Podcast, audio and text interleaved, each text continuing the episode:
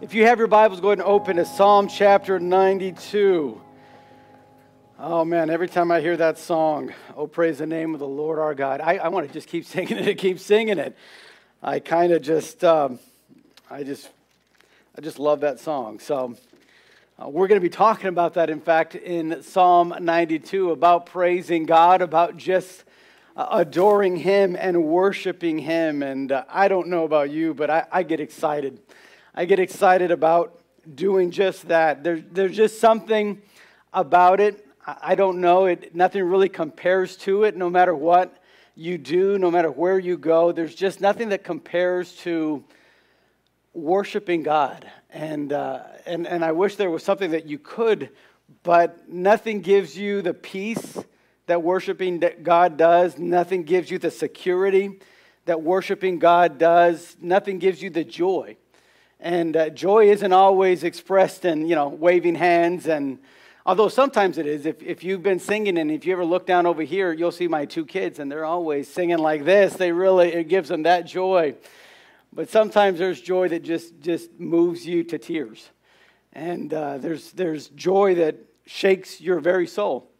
And worshiping God does that. Nothing else can do that like worshiping God. And I hope you're excited about being in God's house. I hope you're excited about being able to open God's Word. And so I want to invite you, Psalm chapter 92. And we're really not going to start off a new series today. We're just going to really focus on the theme of Thanksgiving. It's coming up this Thursday, and it's something that we celebrate every year in our country.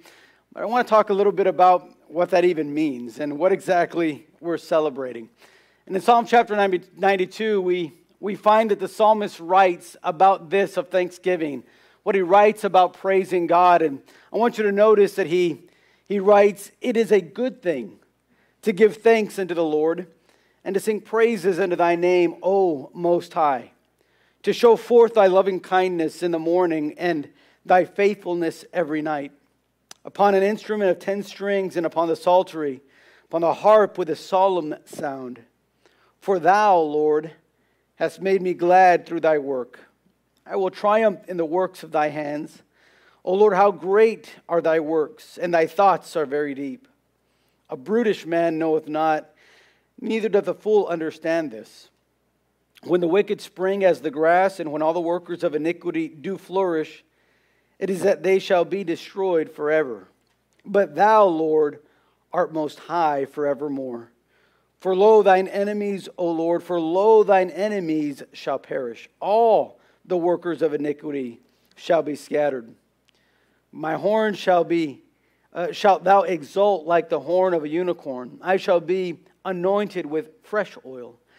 Mine eye also shall see my desire on mine enemies, and mine ear shall hear my desire of the wicked that rise up against me. The righteous shall flourish like the palm tree. You shall grow like a cedar in Lebanon. Those that be planted in the house of the Lord shall flourish in the courts of our God. And they shall still bring forth fruit in old age. And they shall be fat and flourishing, to show that the Lord is upright. He is my rock, and there is no unrighteousness in him. Let's pray. Father, as we study your word this morning, as we dive into the truths of this passage, I pray that first of all you would fill me with your spirit. Oh, that I might be able to communicate this morning the, the message that you've laid on my heart, the, the truth and the realities of this passage that apply to us, your children. I ask that we would be ready and receptive to your word, and that we would not just be hearers of your word this morning, but doers also. Oh, help us to focus on what your word is telling us today. That it wouldn't just go in one ear and out the other, that the next few moments we wouldn't uh, look at how fast we can leave or how long we can stay, but more importantly, what it is that you have to say. Help us to be a people that will hear you today. And so I ask that you speak to us. Use me, I pray. In Jesus' name, amen. So, what is Thanksgiving? You know, I know the history books will teach us that in October of 1621, after a difficult year and a time of harvest, after a really terrible winter, God had been with those first pilgrims that came from England and throughout that year survived. And once the harvest time came, they decided that they were going to have a three day feast, a celebration. They invited Native Americans to come, and uh, they say, according to the written history that we have, about native, uh, about 90 Native Americans were there, about 53 pilgrims, and Together they ate, together they studied God's word, together they sang praises and celebrated this thing that we call Thanksgiving. But is that really what Thanksgiving is all about? I mean, why did they do this? If you were to ask the average American today about Thanksgiving, it's, I think, rather interesting what we would maybe, what we would answer. It's amazing to me that I think if you were to ask what Thanksgiving is all about, some would say, well, it is about the, uh, the pilgrims and what they did on uh, October of 1621. But others would say, well, Thanksgiving, Thanksgiving, it's, uh, it's about family. It's about being with family, spending time with family. Yet others would probably say, oh, Thanksgiving, that's, um, that's football. I mean, that's, that's like Cowboys uh, uh, against Redskins, or it's, it's about a, a, big football game, the Packers, or, or someone is playing, and, and it's about football season, and, and it's about turkey, right? And, and eating some good uh, pies, and eating some casseroles, and just getting around the table and doing that. But in fact, I would venture to say that none of those things are Thanksgiving. And yet, all of it is part of Thanksgiving. it has to do with Thanksgiving, and these are things that we do, but is that really what Thanksgiving is all about? Is it really only about spending time with family? Is it really only about eating a meal together? Isn't it more than that? And if it is more than that, then what is it? What is Thanksgiving really all about?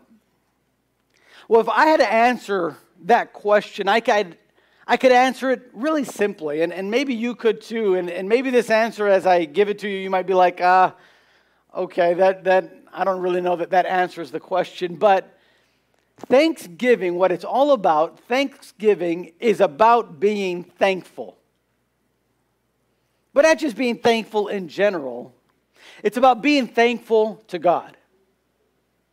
At its, at its pure focus, at its, at its um, if you had to break it down all the way and you took away everything else, if you took away the football and you took away the meal together and you took away spending time with family, if you, if you took away all of that and you stripped it all away, what cannot change about Thanksgiving, what cannot be taken away and still be Thanksgiving, is a thankfulness to God. See, that's what it's really all about. What we're celebrating this Thursday really comes to that. Now, you might think, well, isn't being thankful on Thanksgiving, isn't that pretty obvious? I mean, Pastor, seriously. How dumb do you think we are? I mean, you know, we, we're not geniuses, but we ain't that dumb either. The word itself says thanks, thanksgiving. But you know, it's really easy for us as people to not be thankful. I read a story this week, it, it amazed me, about a man by the name of Edward W. Spencer. I don't know if you've heard of him. He lived in 1860.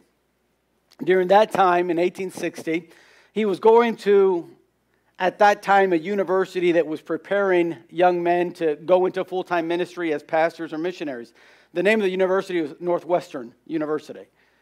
I know if you think about Northwestern today, that's not what they stand for, but it was in 1860. And Edward was there and he was learning.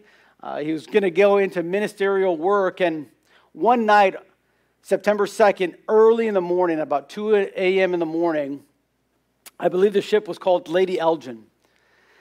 And it was a ship that was traveling and it, and it, uh, it was touring the, the area there on Lake Michigan. And that night, it didn't realize that it hit a bank. And uh, it began to damage the hull of the ship. And the captain, because it was dark, not thinking that it was that bad, it, it didn't feel like a really heavy bump, decided we're just going to keep going.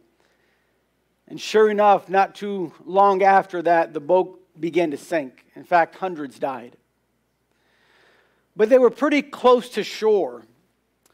And Edward was a very good swimmer. In fact, he was known for his swimming ability and how strong he was in the water. And being alerted to what was going on, Edward decided, I got to try to do something.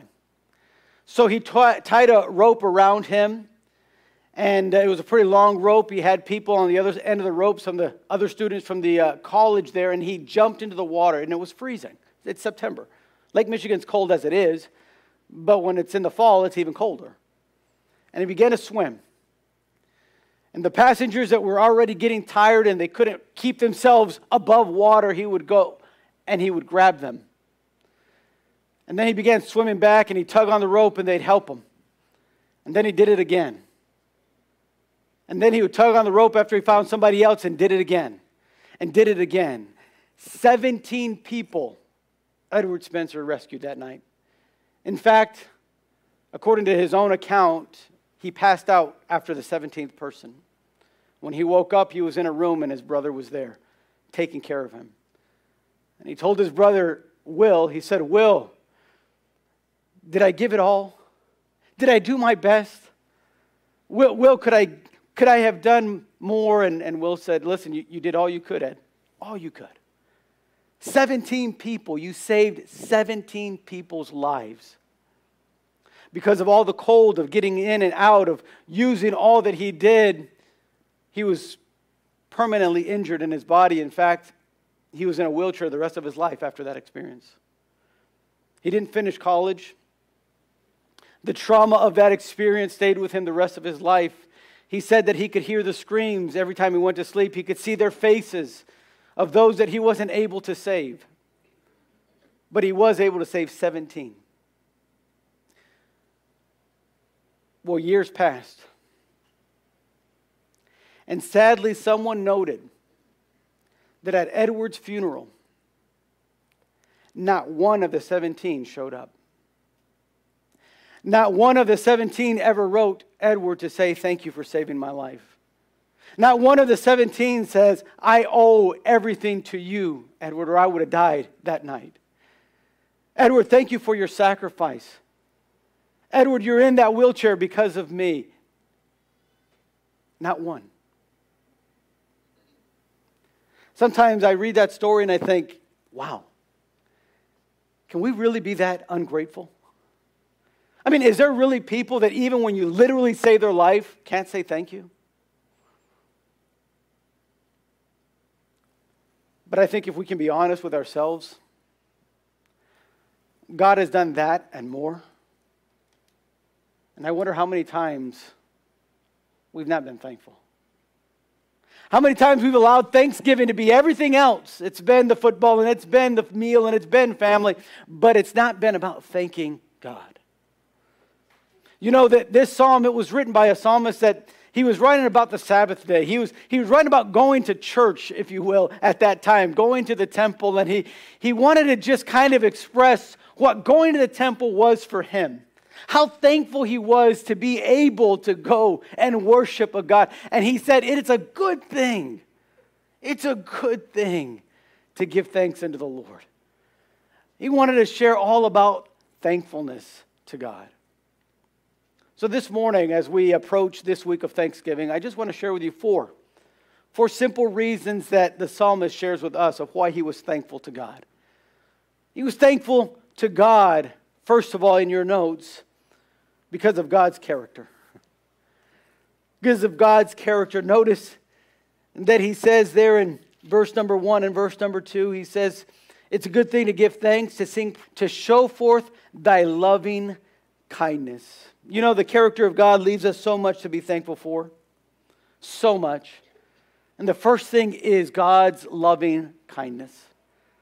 I don't know if you've ever taken time just in your life to, to, to, stop and think that we serve a God that's loving. You know that not all the gods of this world are loving. There is only one true God, but there are many gods in this world. There are, in other words, there are many things that people worship today.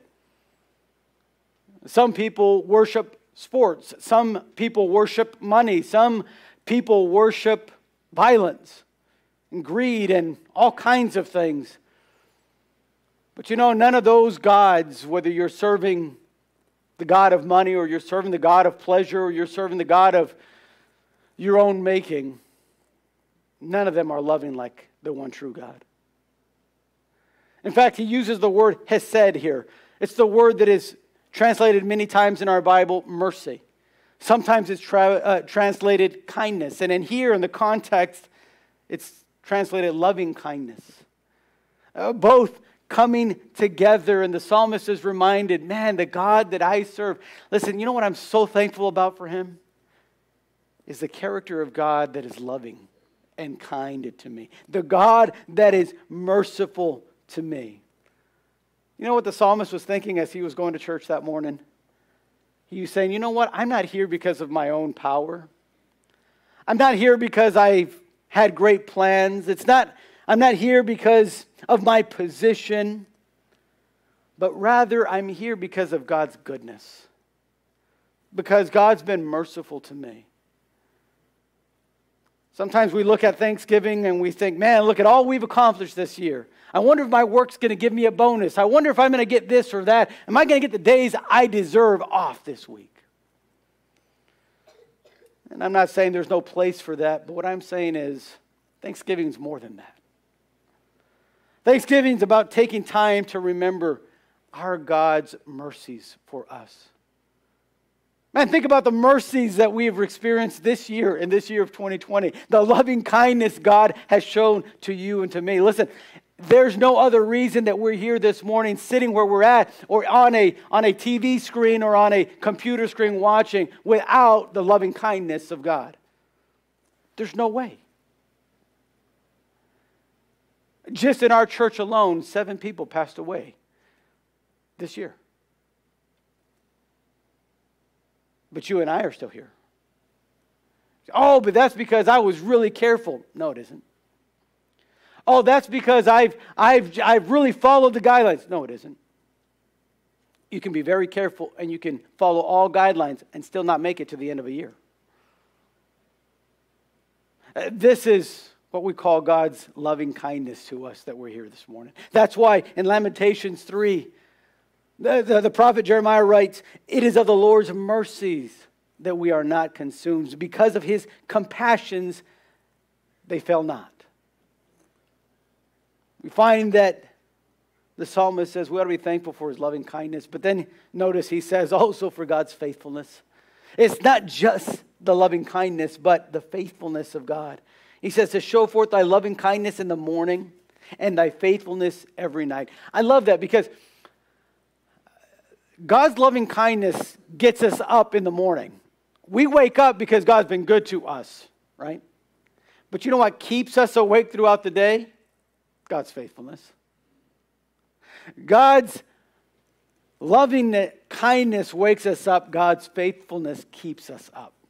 The word faithfulness here, it's the, uh, it's the Hebrew word monē, and it, and it means to have firm, to be, to be steadfast. God is firm in dealing with us. In other words, He is consistently with us. He is steadfast to us to get us through the day. Listen, I don't know about you, but in a year full of challenges, I'm glad there's something that's staying consistent, right?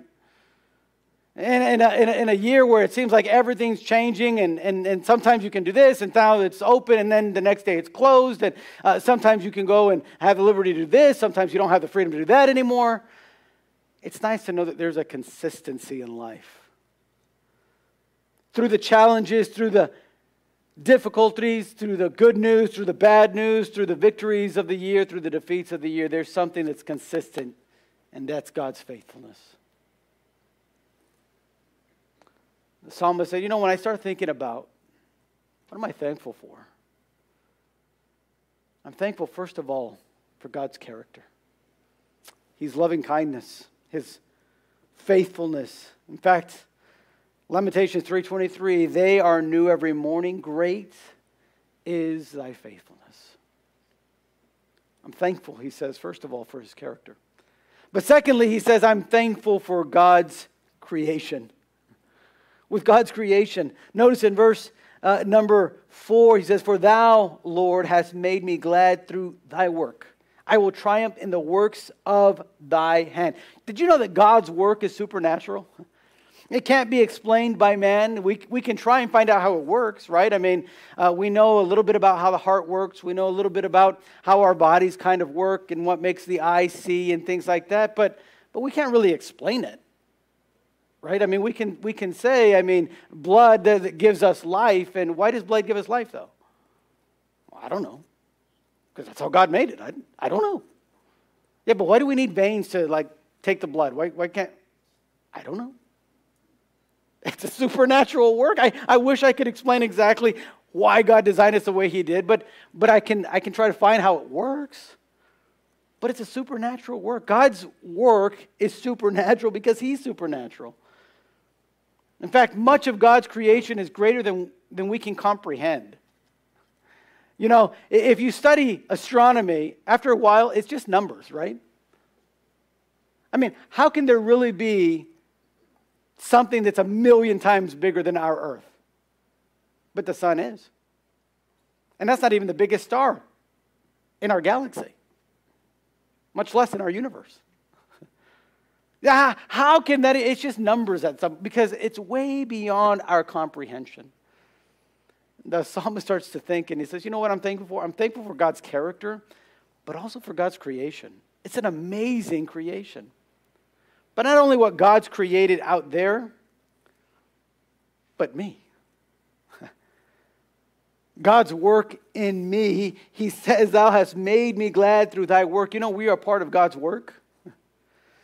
You know, so many times we forget about God's work in us, but it is amazing to think about it. For instance, did you know that every second your body produces about 25 million new cells? That means in 16 seconds, you have produced more cells in your body than there are people in the United States. In 16 seconds. Do you know that there's between 60,000 and 100,000 miles of blood vessels in the human body? Side by side, just like laid out in, in order like that, end to end, they'd be long enough to go around the world three times at least. Do you know that the heart beats more than 3 billion times in the average lifespan? 3 billion. Do you know that the heart circulates your blood through your body about a thousand times a day? That's God's creation. No wonder the psalmist, as he's thinking about that, he's thinking, wow, thank God that my heart's still beating, that it's still circulating blood a thousand times a day. You ever done anything a thousand times in a day? It gets boring, it's tiring. But God never tires. And just thinking about that creation, he starts thinking about, man, look how God has, has created me. You know, one of the, uh, the psalmist said in, in Psalm 139, in verse 14, I will praise thee, for I am fearfully and wonderfully made. Marvelous are thy works, and that my soul knoweth right well. marvelous are thy works. I would say it's pretty marvelous. It's pretty amazing. He says, I'm thankful for God's work in me. And by the way, let me just tell you what the best part is. He's not done. In fact, God's greatest work is still yet to come. It is amazing. God's greatest work is still yet to come. You see, the Bible says He's going to give us new life. This life one day will end, but there's a new life coming. For those that have put their faith in the Lord Jesus Christ, the Bible says He will give us eternal life. For God so loved the world that He gave His only begotten Son, that whosoever believeth on Him should not perish but have everlasting life. Uh, the Apostle John said, Because he lives, we too shall live. There's another life coming, and it's only going to get better. If you think this body's amazing, wait till you get your next one. It's going to be unreal. In fact, in Ephesians chapter 1, verse 13 and 14, he says, Those that have trusted in Christ, I've given, God said, my Holy Spirit, and it indwells in us. He's the earnest of our inheritance until the redemption of the purchased possession and the praise of his glory. In other words, he says, I have put the Holy Spirit in you that have trusted in me. And you say, well, why is that important? Well, because that makes us his. And now that we are his, he says, let me tell you something. Once this life is over, those that have my Holy Spirit indwelling them, I'm not only going to give you a new life, I'm giving you a new body. And this body's going to be amazing. You look in 1 Corinthians chapter 15, there in your notes. He says, Behold, I show you a mystery. We shall not all sleep. He said, But we shall all be changed in a moment, in the twinkling of an eye, at the last trumpet, for the trumpet shall sound, and the dead shall be raised incorruptible, and we shall be changed. For this corruptible must put on incorruption, and this mortal must put on immortality. Can you imagine? We're going to have a body that doesn't get coronavirus. It's not going to get colds and headaches. It's not going to experience fevers. It's not going to have death. It's not going to have aches. And I'm learning, I'm turning 37 this month. Aches come just because you keep getting older. I've, I've, I've learned that. When you're younger, it's because you're exercising or doing something. When you're older, it's just getting out of bed. That's it. That's all it takes. I can't wait for a body that's going to get out of bed and it's going to be fine. Simply saying the best is yet to come. And as the psalmist is thinking about it, he's thinking, wow, God's working me. I have a lot to be thankful for with God's work in me. I'm glad for the work of thy hands. But not only God's work in me, but God's work for me. and I don't know that I have enough time to truly cover this truth, but when we think about God's work for us, we're truly left speechless. We truly are. In verse number five, he says, Oh Lord, how great are thy works! Thy thoughts are very deep. In other words, I, I can't always understand everything that God does. I can't always comprehend it. You say, well, what do you mean? What do you mean you can't comprehend it? I, I mean this. I, I mean that I can't comprehend why he loved us when we were not lovely. When we were cursing him, he was loving us. When we were rebelling against him, he was coming to us. He provided for us when we could not provide for ourselves. I mean, think about it. If you had to pay just a dollar, a dollar's not even a whole lot of money. I mean, I give my six year old and my four year old a dollar every once in a while. But if you had to give a dollar for every heartbeat, but how about breath? How about blood vessels? I mean, if you just had to pay a little bit, we couldn't, we couldn't afford this body. And yet, He provided it for us. He loved us anyway. He strengthens us when we are weak and feeble. He comforts us in our trials and difficulty. He's healing our infirmities. He stays with us when everybody else leaves us. I'm telling you, there are countless ways that God shows, shows us about his work for us. In fact, Job got to the point in his life after going through all of his trials and all of his difficulties. He says, Who is he that hideth counsel without knowledge? He said, Therefore have I uttered that I understood not things too wonderful for me, which I knew not. You know, when you think about God's work in you, and when you think about God's work for you, it defies anything that you can think about you can truly say, man, God's thoughts are so deep. I don't even understand why he would do this, but he does. Let me ask you this morning are you thankful for his creation?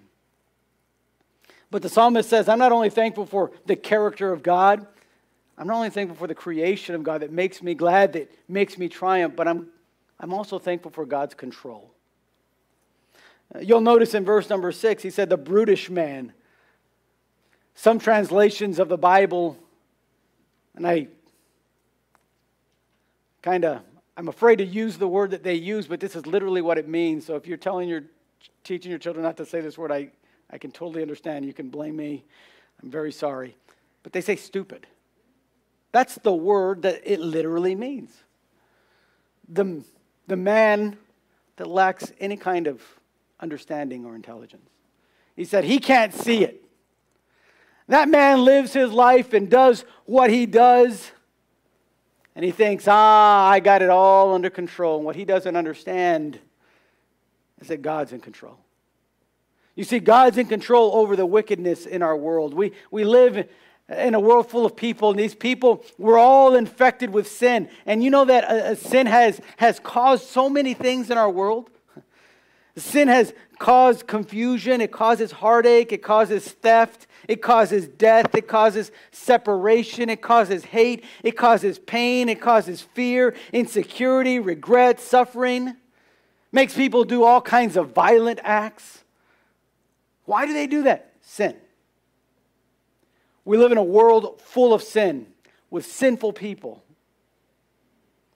And yet, through all of that, God is still in control. Sometimes we think, man, what's going to happen here? And should I be worried?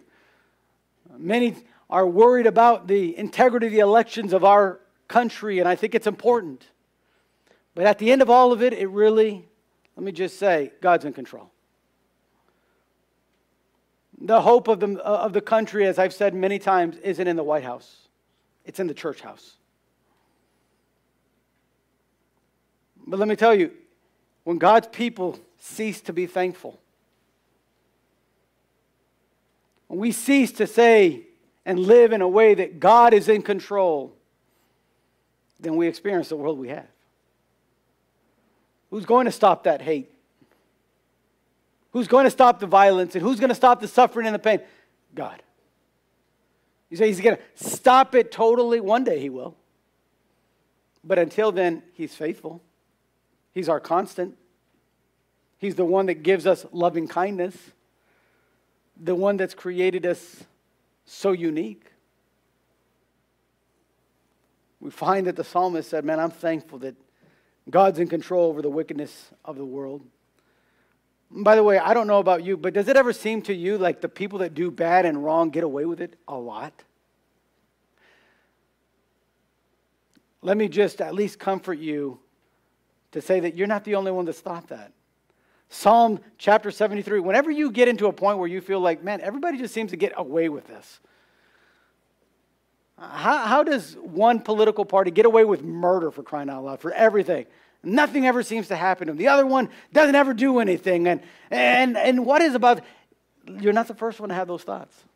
Look in Psalm 73, and the psalmist there is starting to think about what's going on in his life. And you'll start in verse number one, and, and he starts talking about in verse number two. He said, Man, it's, in verse number one, he said, It's good to trust in God. It's good to know and remember that God's in control. But he gets to verse number two and three and four, and he starts saying, You know, there was a time in my life where I thought, this thing of following God and doing right, it doesn't pay. I mean, listen, it just seems like the more I'm faithful to church, the worse it gets. It seems like the, the more that I tithe, the less that I have. The more that I serve God, the more trials come into my life. The more I try to love people, the more people talk bad about me. He says, and nothing happens to them. How come it's always I'm going through these difficulties, but them, they don't fear God? They control what's on television, they put all kinds of wickedness, and yet, man, look at Hollywood. And their house is bigger than mine. They get paid a whole lot bigger of a check than I do. They seem to be enjoying life and doesn't seem like they're struggling with much. And the psalmist said, Man, I, that's how I feel. I feel like they get away with everything and I get away with nothing. But notice in verse 16, he says, But then, when I thought to know this, it was too painful for me. He said, I didn't want to think about it anymore. Until I went into the sanctuary of God. Then understood I their end. And you'll go from verse 17 to the end of the chapter and you'll find that he says, Man, they're on a slippery slope. Hey, do you know that the work that they do will come to an end? Do you know that they're on a path for destruction? Do you know that pride cometh before a fall? He said, Man, I started thinking about that, and this is what, what I'm thankful for. God's in control. you know, they're not really getting away with it. Oh, they might get away with it in the temporary, but they're not getting away with it. You see, the Bible says, be sure your sin will find you out. The Bible says, listen, a sin will go punished, it will never go unpunished. he said, I'm thankful that God's in control over the wickedness of this world. And he said, I'm glad he's in control of the righteous by his will. You look in uh, verse number 9 and verse number 10. And the psalmist says, Man, I'm always glad that God always rewards the righteous in his time. He doesn't reward according to my calendar, but according to his calendar. God's not waiting for our permission to go ahead and, and try to bless us or reward us. No. The Bible says, We wait on him. Wait thou on the Lord. Be of good courage, and he shall strengthen thine heart. Wait, I say, on the Lord. It's not about, I think this needs to happen. It's, God, what do you think needs to happen? You, you ever thought, man, if I was only, if, if people just listened to me, you know how great the world would be? Probably not too great, to be honest. You say, I don't know if you know that. How can you prove that? Let me just look into your home situation. How's that going? Our homes are not perfect. We all know that. We control a lot what's going on in our home, yet we still can't find perfect happiness. Simply saying it's great to know that God's in control of the righteous. That in due season, God will reward. I love Galatians 6 8. For he that soweth to the flesh shall the flesh reap corruption, but he that soweth to the Spirit shall the Spirit reap life everlasting. And let us not be weary in well doing, for in due season we shall reap if we faint not. Just keep at it. Just keep at it. The psalmist said, You know, I'm thankful. I'm thankful about who God is. I'm thankful for what He's created. I'm thankful for His control. And let me end with this I'm thankful, He said, for His care. I'm thankful for God's care. There in verse number 12, 13, and 14 and 15, there, he says, The righteous shall flourish like the palm tree, and he shall grow like a cedar in Lebanon. Those that he planted in the house of the Lord shall flourish in the courts of our God. They shall still bring forth fruit in old age. They shall be fat and flourishing to show that the Lord is upright. He is my rock, and there is no unrighteousness in him. You know, a hymn writer not long ago, maybe 60 or 70 years ago, wrote this hymn, a man by the name of Charles Weigle. And he wrote a hymn called No One Ever Cared for Me Like Jesus. I don't know if you've ever heard that hymn. But he wrote this hymn, and I love the second stanza of this song. He, he wrote, All my life was full of sin when Jesus found me. All my heart was full of misery and woe. Jesus placed his strong and loving arms around me, and he led me in the way I ought to go. No one ever cared for me like Jesus. No one. Man, I hope this morning we're thankful for his care. He cares for you. He cares what happens to us. He cares so much that he gives, the Bible says, strength to the righteous. And in this life, we need strength. I love the contrast that the psalmist makes. He says, You know, the wicked are brought low. The wicked will not prosper. The wicked, listen, at some point it's going to end, but for the righteous, he gives us strength. He gives us strength to endure. He gives us the vigor that we need. See, living wickedly only leads to defeat and to discouragement. Oh, but living righteously, there's joy in that. There's strength and joy in those that do what God commands. That's why in Psalm chapter 1 he says, Blessed is the man that walketh not in the counsel of the ungodly, nor standeth in the way of sinners, nor sitteth in the seat of the scornful. For his delight is in the law of the Lord, and in his law doth he meditate day and night. Listen, if you need some strength today, look to God's word. Think about and be thankful for the care that God has for you and for me. Man, it's an amazing care. Listen, I've got two pets. I know some of y'all have pets. Man, we, we care for those pets, do we not? You take them to the vet, and there's no, no, no such thing as a cheap vet visit, right? I mean, it's like 500 bucks just to walk through the door with your dog. Wait, what? But so many times we pay that so easily. Why? Because he's my dog. That's my cat. I care for this animal. I mean, if he can't do it, I, I got to help him. He won't do it alone. He's sick, or he needs medicine, or he needs this, or he needs that. I care for him. Aren't you thankful that there's a God that cares for you and me? That no matter what you're going through, he, He's there to say, I'm with you. He says, I, I'm thankful that His care in giving strength to the righteous, but also giving fruit to the righteous. You see, there's a fruitfulness to serving God and to being righteous in God. There comes blessings from God that have eternal significance. Lives are changed, homes are united, churches are growing, mergers are joyful, friendships are close, jobs are fun. You have moments without regret, without sorrow. That's what you find from the fruit of God's work. I wonder, are you thankful for that? Are you thankful that God doesn't leave you abandoned? In fact, he says in verse 3 of Psalm 1 He shall be like a tree planted by the rivers of water that bringeth forth his fruit in his season. His leaf also shall not wither, and whatsoever he doeth shall prosper. The ungodly, he says, are not so, but are like the chaff which the wind driveth away. Therefore, the ungodly shall not stand in the judgment, nor sinners in the congregation of the righteous. For the Lord knoweth the way of the righteous, but the way of the ungodly shall perish.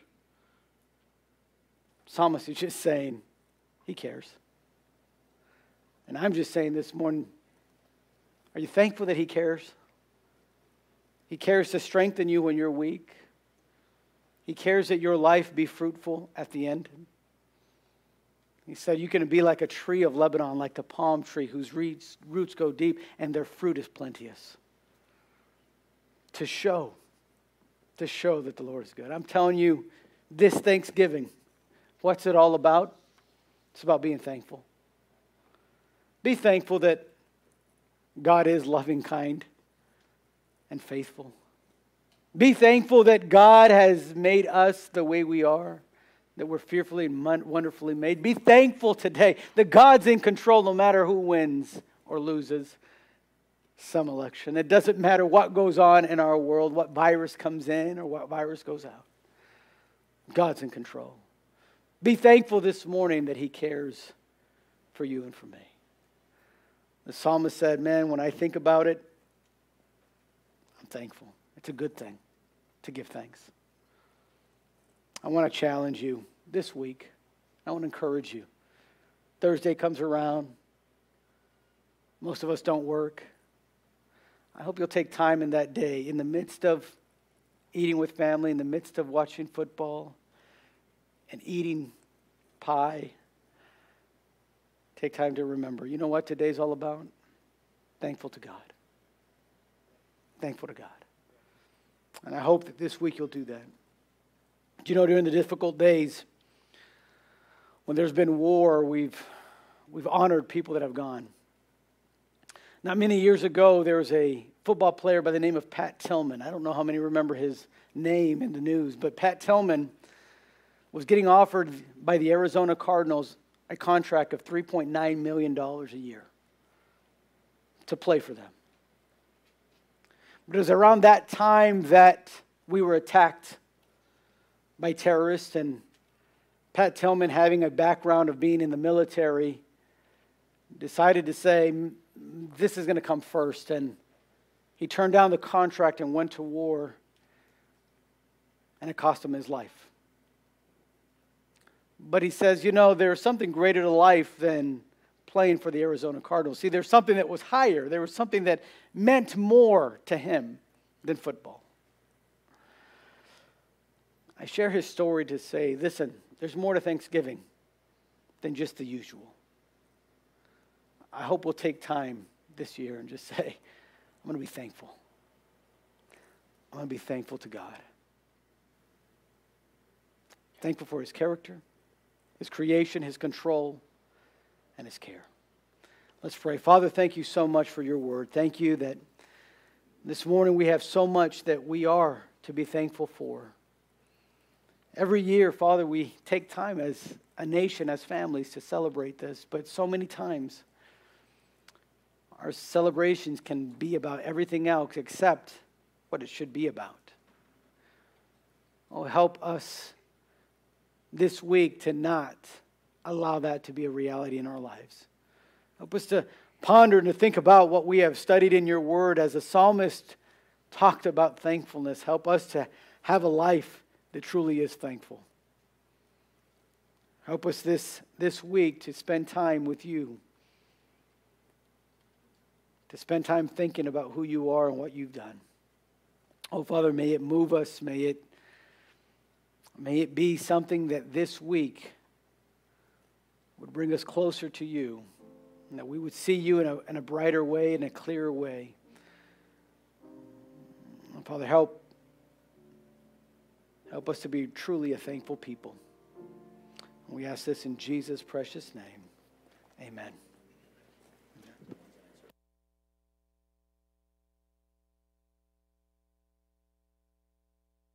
And uh, thank you for that challenge, Pastor Jeremy. A couple announcements, and we'll get you out the door here.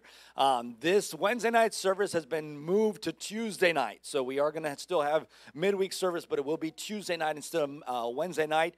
And uh, that's going to still be at 6 o'clock, if I'm not mistaken, Pastor Jeremy. 6 o'clock on Wednesday, on Tuesday night. That would be the normal Wednesday night service that we've uh, started up here the last couple Wednesdays. And we're moving that to Tuesday just to give you enough time to stick that, stir, that uh, turkey in the oven on Wednesday night and get everything ready for uh, the Thursday uh, family meals and things like that with 11 people or less, according to the. Uh, that's right. Um, anyways, but a uh, couple things. Now, we are thankful for what God is doing amongst us. And man, it's so great to see a thriving church and, and this, uh, especially this English service. Thankful for that here today.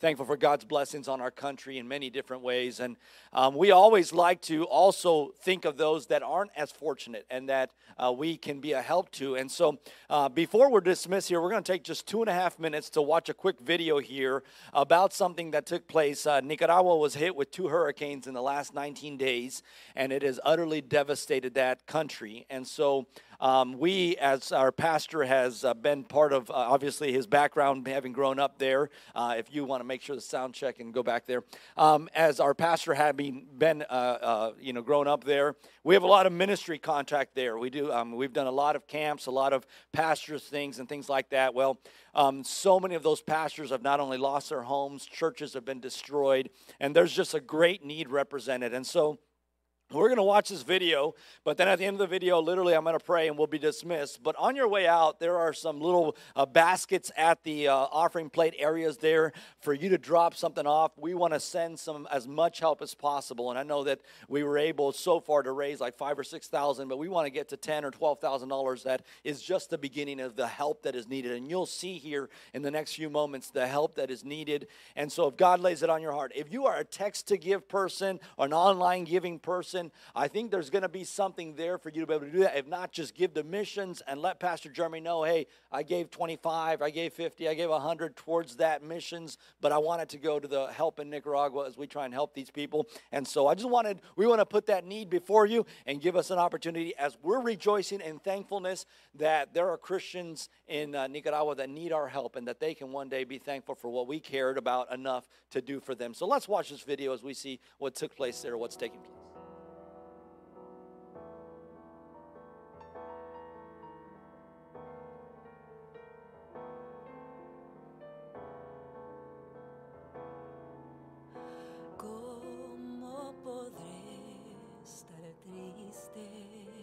Two things playing.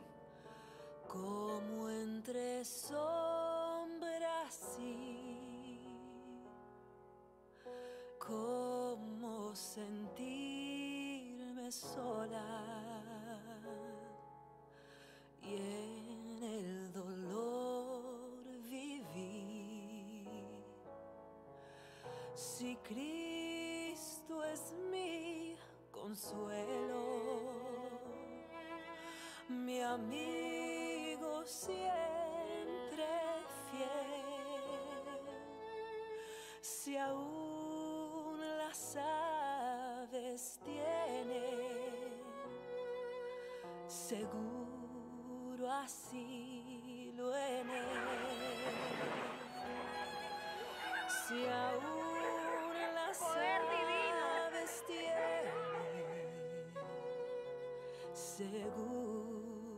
seguro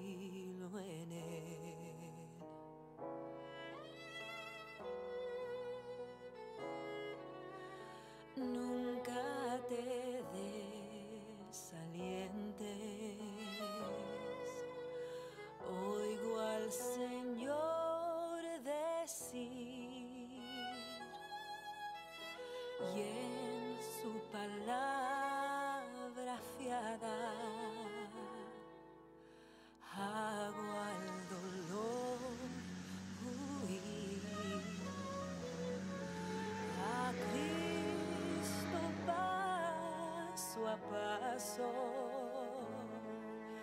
yo sigo sin cesar y todas sus bondades Él me da sin limitar y todas sus.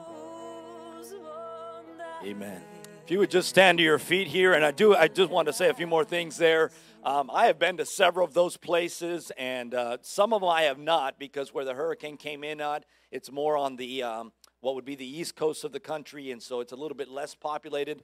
I've been more on the on the more populated side, Managua, and up towards León and all that area there, Matagalpa. But all of the country has suffered devastation. A lot of those cities that were mentioned there were more of that other region.